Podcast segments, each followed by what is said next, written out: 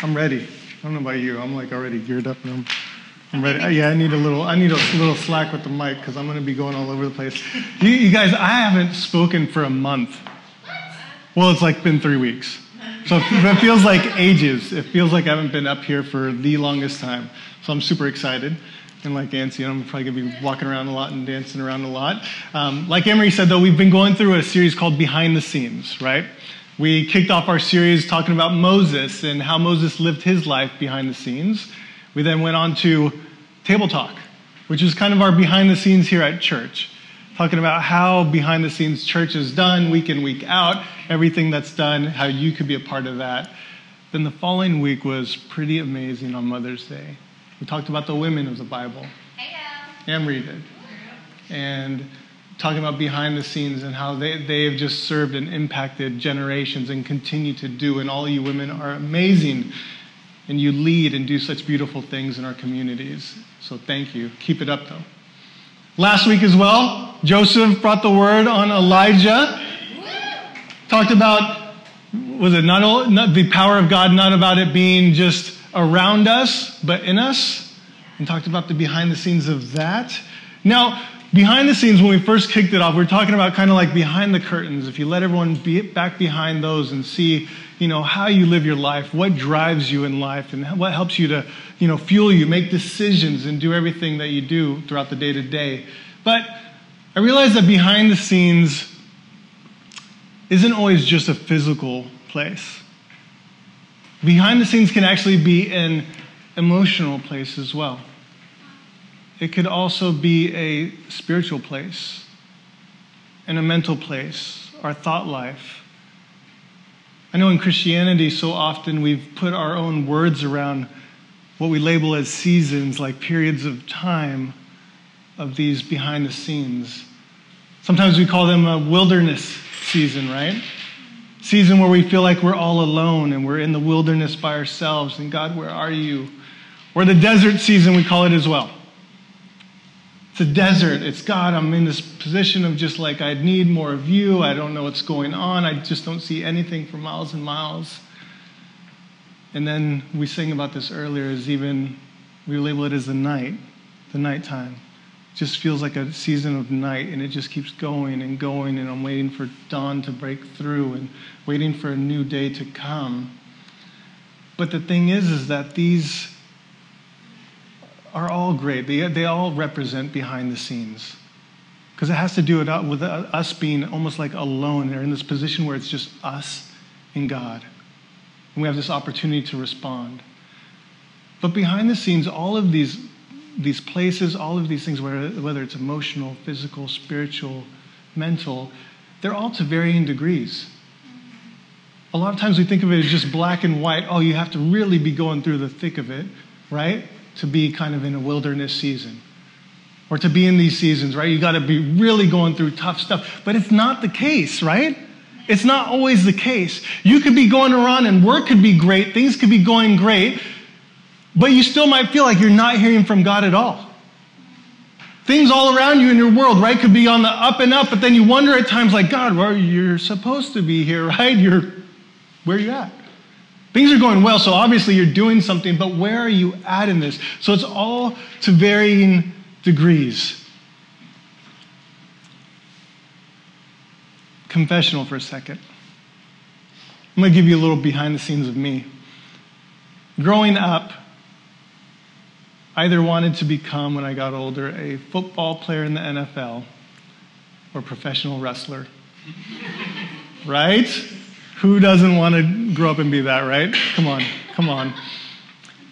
Tell me about it. I grew up and see my grandfather, um, English was his second language, and anytime I'd go to visit him, we had this language barrier that we could never really break through aside from like hi, grunt, make noises, and say hi and like hug each other.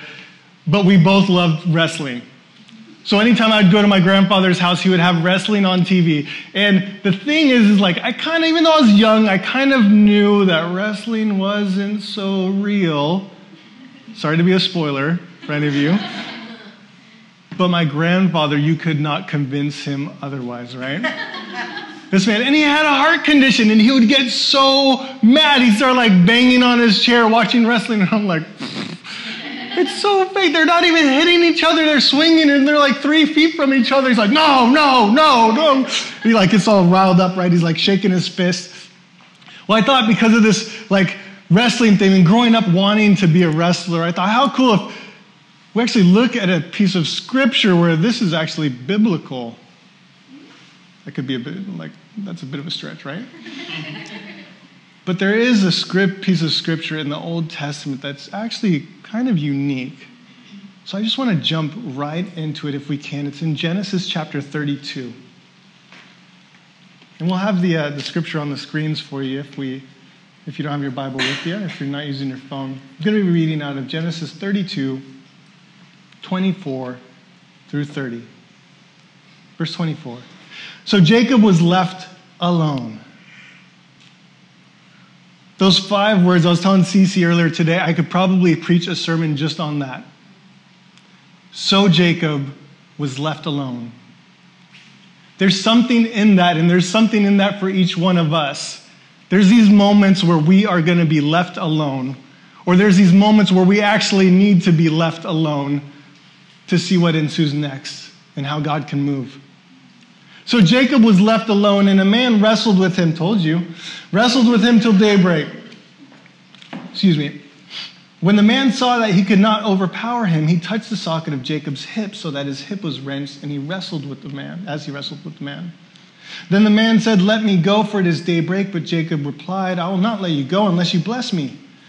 The man asked him, What is your name? Jacob, he answered. Then the man said, you, are, you are, Your name will no longer be Jacob, but Israel, because you have struggled with God and with humans and have overcome. Jacob said, Please tell me your name. But he replied, Why do you ask my name? Then he blessed him there. So Jacob called the place Peniel, saying, It is because I saw God face to face, and yet my life was spared. Huh? right? Random, right? Even if you're familiar with the story, what? Jacob, okay, I've heard the name Jacob, and Jacob was alone, but then all of a sudden some guy's wrestling him and then touches his hip and his hip goes out of socket. And then later he names the place where they wrestled, saying it was actually Peniel is called the, the, the meaning of it is face of God. So he's saying that he went face to face with God, so he wrestled God? What? Some of you may have heard this story before, and some of you may have heard this preached a million times over, similar to me. But the way I've always heard it talked about is that we need to wrestle with God. God is, you know, in this. We need to wrestle with God to see our prayers answered and to see this and that happen. We need to wrestle with God and we need to cling on. Yeah. Right. Okay. I can see how that could be inspiring. There are some things that we need to be fervent with prayer. We need to not give up with praying and believing that God will move. But this moment, it's a moment of obscurity. It really is.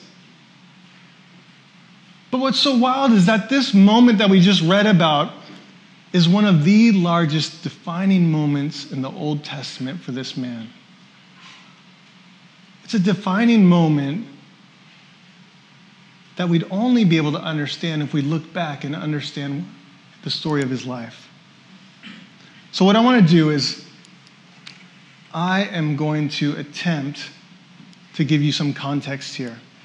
So, I'm going to ask you to bear with me. We're going to try and push through this. There's a lot of information in here, but I don't want you to miss a thing because all of it is so important for the direction that we're going to go with this. And I believe that God's going to give you fresh eyes today to see this scripture and understand it. It's going to mean something new to you that you're going to leave completely inspired today. Does that sound good? Yeah. Cool. See, because this wrestling match for Jacob was a defining moment where it completely changed the direction that his life was going in. He looked at life differently, he looked at God differently. And I'd say almost most of all, he looked at himself differently, all because of this wrestling match. Now, This kind of begins, I guess, Jacob's story starts off in chapter 25 of Genesis. What I'm going to do is skim through chapters 25 through 27 to give you just really the whole kind of background on him. And what you need to know about Jacob is this wasn't the first wrestling match or altercation that Jacob had been in. See, Jacob was a bit of a scrapper. He was this really determined guy with a chip on his shoulder. He felt like everyone was out to get him and he had to prove himself to everybody. And not just that, but he felt because of this, he had to go and take. He would hustle. He would do whatever he had to do to get what was his, but not even what was his, but to take anything that was in his way and anything he wanted. He had to take hold of his own future, his own like legacy that he wanted to establish. He felt like it was all in his hands. This is something that he needed to grasp onto. Well, a little bit more about Jacob. Jacob is one of two twin boys. His brother's name was Esau. And the story begins when Jacob and his brother Esau were still in their mother Rebekah's womb. And you know, when women are pregnant and the baby moves so subtly and they're like, oh, come, come quick, come, feel, the baby's moving. You can touch it, right? Oh, I just felt it move. Scripture actually tells us that these two babies jostled in Rebecca's womb. Jostling does not mean like, hey, mom, I'm here. Someone feel me. It is like wrestling, wrestling around and fighting. So this is going on in her womb, and she's kind of wondering what the heck is going on. But this is where the struggle between the two brothers began. And uh, culturally, I want you to understand that there's this significance behind, I, I guess, what we would call firstborns. There was, for the firstborn male in every family, there was what was called the birthright and the blessing. And what those did is those allowed the firstborn male to receive special treatment. He was favored. He got treated as like the next in line, and he always he got more than everybody else. And it's kind of like the, the you know the golden child of the family. So back to our story. Birthright and the blessing attached. And at the birth, there comes Esau first. Little baby Esau is lifted up but then attached to him is his brother Jacob grabbing onto his heel. So these two that were jostling around and wrestling around, obviously Jacob didn't want to be the second one out because he wanted that birthright. So that's why his name was actually, he was given the name Jacob, which means literally heel grabber, one that holds on by the heel. Poor guy, right? Esau meant hairy. Hello, like poor guy. You're going to name your child Harry. Okay, if he's Harry, like it's one thing, but then don't name him Harry as well. like, come on. What is it? Poor guy, what is he going to have like to, to live, look forward to? He's going to be made fun of all his life. But it's, it's safe to say, all fun and games aside, this is sibling rivalry on a whole nother level, right? But the story of Jacob and Esau continues on, and the drama doesn't just cease. It actually continues to grow and grow and grow and becomes more dramatic. The tension in their relationship continues to grow as time goes. And see, years later, Jacob actually manipulates and takes advantage of his brother Esau. And he manages to obtain Esau's birthright, takes it from him. He knew what he was doing. Tension continues to grow. Obviously, Esau was bitter and grew upset with him, and the tension goes and goes and goes.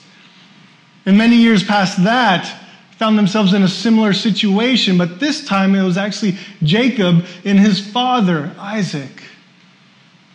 Isaac was older and elderly, his eyesight was fleeting, and Jacob went to him and lied to his own father, told him that he was Esau, and had his father give him Esau's blessing and pray over him. So obviously, this takes place. Esau's going to be upset. This is twice. Twice that you did this to me. You've deceived me, it actually says in Scripture, which is actually where Jacob's name comes from again, a deeper meaning deceiver. So he wasn't just a heel grabber, he was a deceiver. Heel grabber is simply an idiom, like a like an expression of deceiver in the Hebrew language. So he deceived his brother, and his brother is so enraged that he wants to kill him. So what did Jacob do? He got the heck out of there. Jacob got out as quickly as possible, and he ran from his brother, he ran from his family, he ran from all the decisions that he'd made. And so he's on this journey of life, and he's on his way, oh, you know, out. And he's on this journey by himself, and he, it's nighttime. He comes to a tree and he sets his stuff down, and he's going to go to bed. And then he has this radical encounter with God while he's by himself at night. God tells him, I'm the God of your father, Isaac. I'm the God of your grandfather, Abraham. I want to bless your people still. I'm going to make your descendants as numerous as the stars in the sky. I'm still going to do this, but I'm actually going to do it through you. Jacob's like, all right, that sounds good to me. Usually have to work a little harder for this stuff, but okay. So he does it, walks away. And of course, like in a meeting like that, when you have an encounter with God like that, you would think something's going to shift, right? It doesn't. Unfortunately, it does not. And this is in chapter 28. But then Jacob takes it upon himself, see, that blessing that God talked about, he took it upon himself to make this happen, just like he did in everything else in life. It's like, I'll see that this happens. I just know I need to take mine. I need to take what is mine, and I will make that happen. He'd fight to get that blessing. He'd fight to see it actually outworked. Everything that God told him, he was going to fight to make it happen. Fast forward to chapter 31.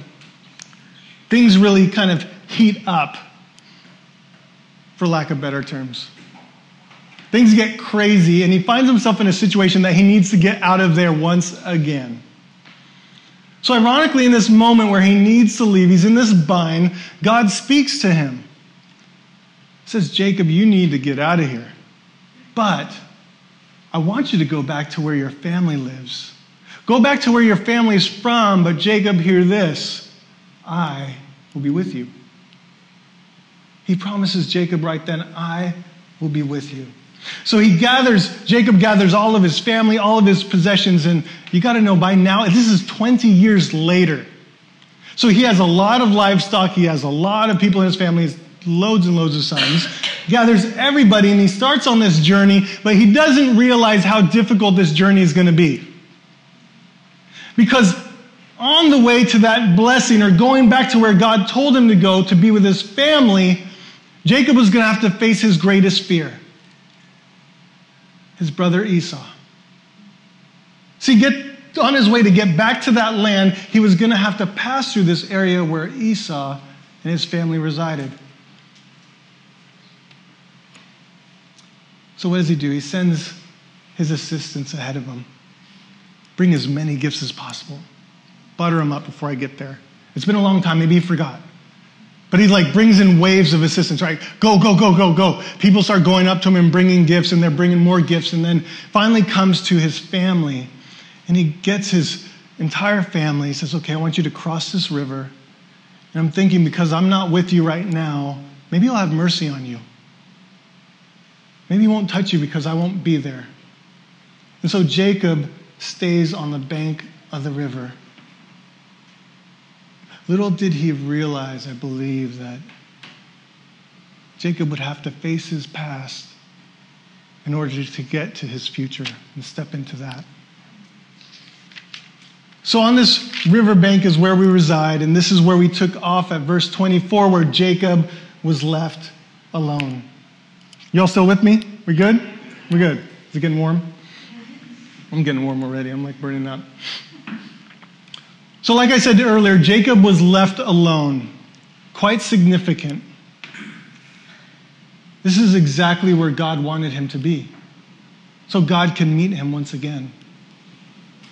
This is the eve before he sees his brother, one of his greatest fears, his brother who wants to kill him. So the night before, I wonder what he was thinking. I wonder if Jacob actually thought about 20 years earlier when he was by himself in a similar place by this riverbank, where the God of heaven and earth appeared to him and told him that he'd be with him and he was going to bless him. I wonder if he set everyone aside and had everyone go ahead of him, not to get mercy from anybody, but maybe a bit selfishly to say, like, God, I need to connect with you. Where are you? Maybe it was just that he planned the evening to be such so he could just process.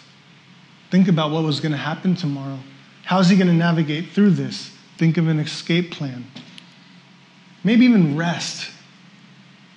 But we all know that it turned out to be the exact opposite after reading that, right? So Jacob had no clue who he was wrestling with. At the beginning of this, all Jacob felt was a hand, and a man starts wrestling him. Imagine what would be going through his mind. Imagine what would be going through your mind. You're in the wilderness by yourself, pitch black outside, and someone grabs you and starts wrestling. Little more context Jacob could be like, This is a bandit. Maybe this is one of Esau's men coming to attack me in the night. Maybe this is my brother himself, and this is the time he's going to try and kill me. So Jacob wrestles, and we see how determined he is because he wrestles and he wrestles. Is it determination or is it just stubbornness? He continues to wrestle. Scripture says until daybreak. Hello. If you're with me for a second, he wrestled until daybreak. Putting this into context for me, I love watching sports. A UFC, like a championship fight, is five rounds, right? Five rounds, five minute rounds, 25 minutes. If you've ever seen the guys fight for five rounds for all time, and it's a decision, they are exhausted at the end of it. Completely run down with no energy left. Sometimes they can't even stand at the end of it. Jacob wrestled all night long. All night. So much so till daybreak. And then the man he's wrestling doesn't say that he hits him or puts him in some move where he just snaps his hip. No. Literally, the word that's used here is touch, and in the Hebrew, it's like this gentle, gentle touch, just like this. And in that moment, his hip is dislocated. That is brutal. All by a simple touch. But why, right? Why the hip? What is the significance of this? Why? Like, why? You know, and some people say, well, it's the largest muscle in the body. I don't know, Christine, you'd be able to tell me. Like, and they say that, and they say, you know, it's, you know, a way to hinder somebody, blah, blah. Everyone tries to come up with their, their reasoning on why a hip, right? Why his hip? But why not just simplify it for a moment? Why his hip? With his hip being dislocated, Jacob could no longer run from his fear. With his hip dislocated, Jacob does not have an escape route planned to hobble off if, if Esau comes over and tries to take him, right? Something more. See, his hip, in so many ways, signified his self dependence and his self reliance. In a moment, was taken away. He could no longer rely on himself depend on himself as he did for all these years to take what was his and to take everybody else's, right? That was taken away from him in that moment. Now, he had only God to rely on. So the wrestling match ensues, and in verse 27, the man asks him, What is your name? Again, random? Knowing what we know now, this is God wrestling him, right? Some say that it's the incarnate Christ, that it was Jesus before he came to earth, which would have been referred to as a Christophany. For those of you that are into theology and bigger words and stuff like that, a Christophany, which is an early visit from the pre incarnate Christ, which we see multiple times throughout the Old Testament where the angel of the Lord came up to people and spoke to people. And a lot of times that could be referring to a Christophany, Jesus actually showing up before he was on earth. So Side note, that one's free. So the man asked him, What is your name? Why would God, the God, the creator of heaven and earth, have to ask Jacob his name? What's that? It's a lesson. It's a lesson? Might be onto something. Because God knows his name, right? Why would you need or even ask this guy his name when you're God. See, I think God wanted him to actually acknowledge his name and his heart condition. He wanted him to say, I'm Jacob. I'm the supplanter. I'm the heel grabber. I'm the supplanter. I'm the one that takes people's positions with force. I force my way through. I'm the deceiver. God wanted him to admit that because let me go back into history. The first time that he received the blessing was from his father, which was for his brother. But what did he do? He didn't admit to his name. He lied and told his father that he was Esau. So this time, this blessing around, God wants him to reveal in front of him and God who he truly is. So he says, I'm Jacob. It says almost if he's, if he's saying, My name is Jacob, and I am who they say I am. That's me. I am the deceiver. I take advantage of people. I get my way. I'm the heel grabber. And I think that with that, it was probably liberating to a degree, degree, excuse me, because all of a sudden, Jacob is saying this and he realizes that he has this tremendous need for God that might have not realized before. See, Jacob thought that his brother and his circumstances, because he was dealt a card, you know, the pretty rough cards throughout life, he always thought that those were like the obstacles that he had to continuously fight against in life. But the obstacle was actually himself. His greatest obstacle was himself. His pride, his own will, his own determination was, which you think would be something positive, his determination and will, but it was his greatest obstacle and hindrance. This is where I want to try and shift your perspective and get you to look at this differently. He's wrestling God, and that's how we read it. But like God would have beat him. Come on, like, hello, it's God. God's like appeasing him. Think of this for a moment if you're a visual person. Picture this struggle going on. And I feel like in so many ways, God was telling me the past few weeks as I've been reading through this, He's like, it didn't go down like that. I pictured God now holding Jacob and Jacob fighting, struggling like we do when God tries to hold us and embrace us. God simply trying to say, ah, I accept you the way you are. I love you how you are.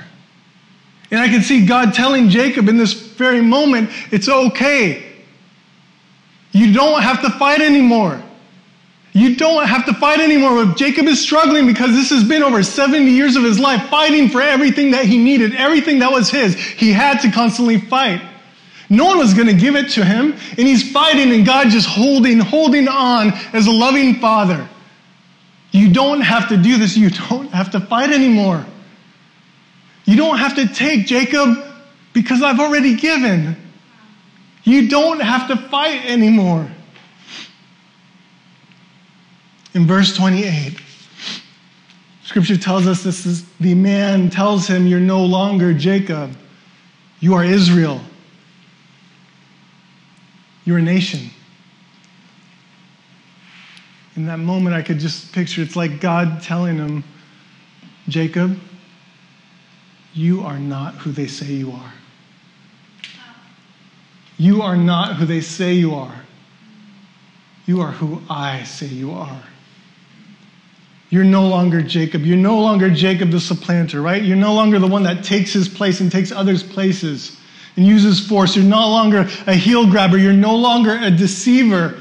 You're Israel, a great nation, and scripture tells us it struggles with God is what, what you know Israel meant. But that's not that's just like such a small portion of it.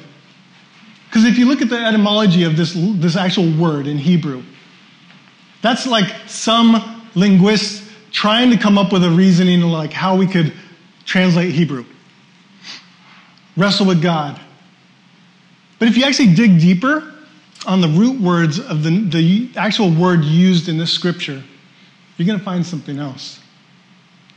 You're going to find that the, the meaning right here of Israel is triumphant with God? Is God's perseverer? Is he who prevails with God God's prince? In this very moment and this struggle, Jacob went from being a cheat to God's champion. And verse 29 says, Then he blessed him there. Then he blessed him there. There's something significant with that place. There's something significant with that place for the Bible to say, then he blessed him there. It could have just said, then he blessed him. But then he blessed him there. And I really believe that it was because it was a place of his hurt, right? And his brokenness was the same place of his blessing. So the same place of his hurt and his brokenness was the same place where his blessing was. And I think the same is so, for so many of us. We have to face our fears at time in order to experience healing. We need to face our fears to experience growth. Sometimes we need to allow God to hold us as we fight and squirm about because we have our goals and we have everything we want to achieve in life till we could actually just slow down and be still. And God could tell you, you're no longer who you think you are. You're who I say you are. Just like he told Jacob in that very moment, you're the Prince of God.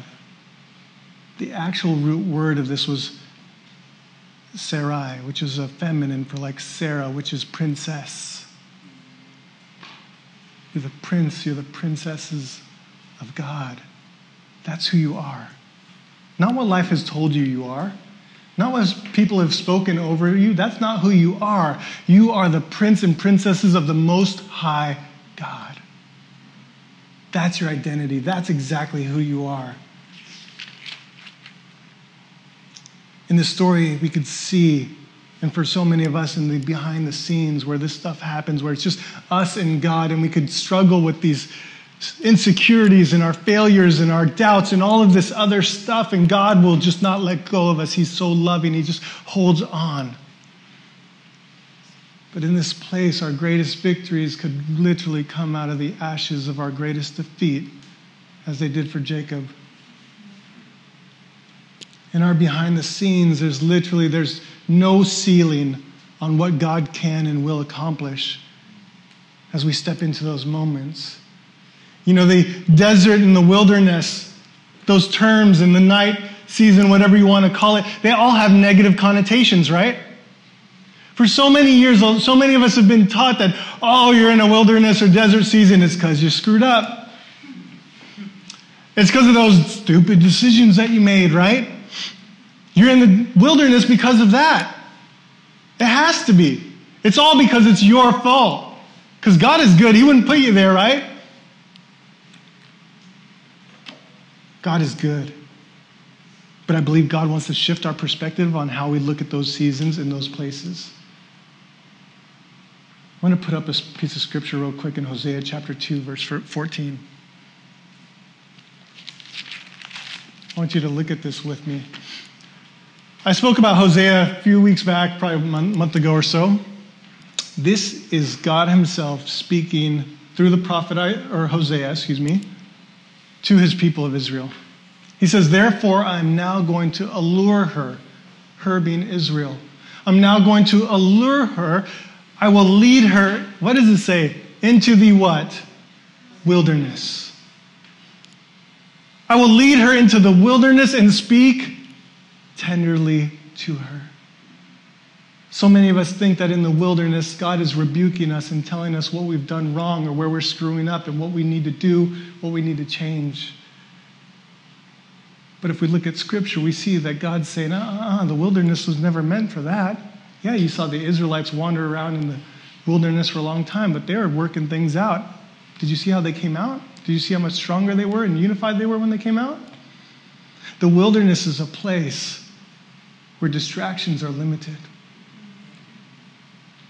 where we could hear from the God who wants to allure us and woo us and bring us in so he could spend time with us.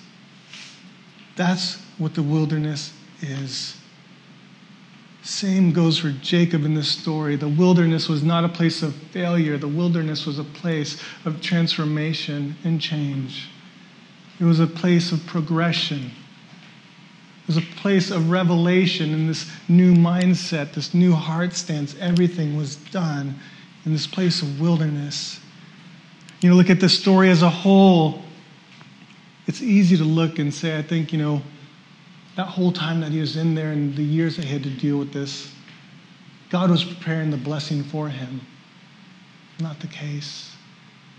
God was preparing Jacob for the blessing. And the same goes for us, I believe.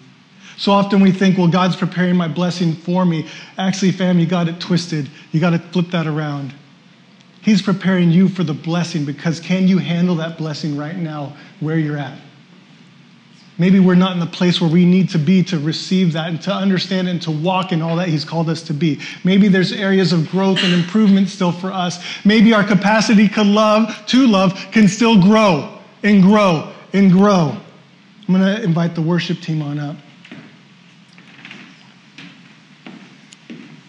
Back to Genesis chapter 32. Verse 30 said, So Jacob called that place Peniel, saying, It is because I saw God face to face, and yet my life was spared. Very next verse. The sun rose above him as he passed Peniel, and he was limping because of his hip. And the sun rose on this place. On a night after hours of struggle and fear, the sun rose as he walked, not completely unbruised, not unbattered. He had a mark from the struggle. The struggle of his pride and not wanting to give up, not wanting to allow God to be God, but he walked away. The imagery in, in this to me just blows me away.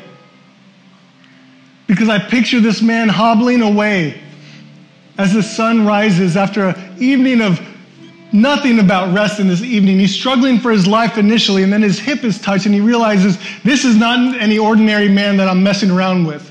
This is God Himself. And then God changes his name in front of his face, asks him, Who are you? And it's basically like Jacob saying, I'm a failure, God. I don't know about you, but I've done the same thing before. God, I don't measure up for you.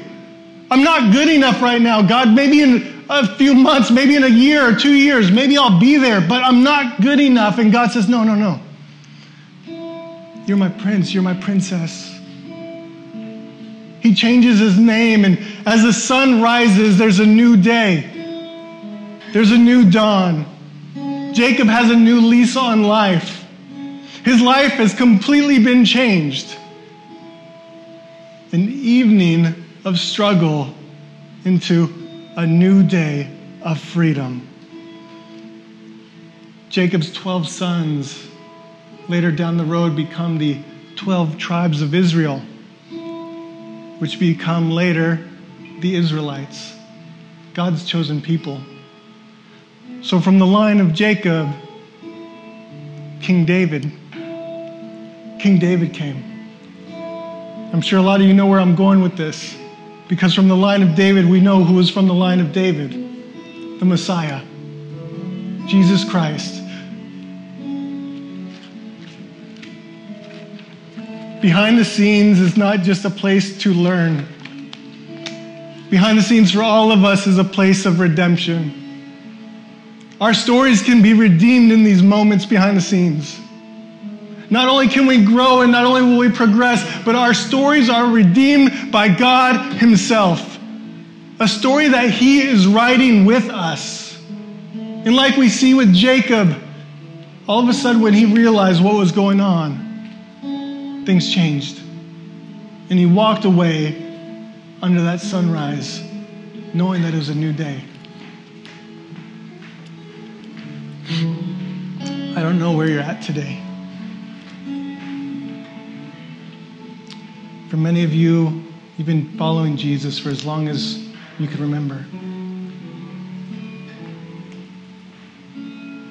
For some of us, this is still new or it's something that you're just in question about.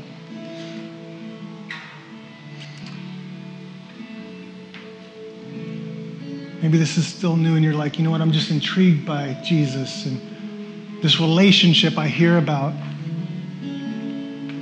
Maybe you were in a relationship with God and things used to be great. And then maybe life happened when it does, because it does. We all know that. And when life happened, you maybe drew a little farther and further away from God, and your relationship with God looks way different, and it's not much, maybe even of a relationship anymore. Friends, today's your day.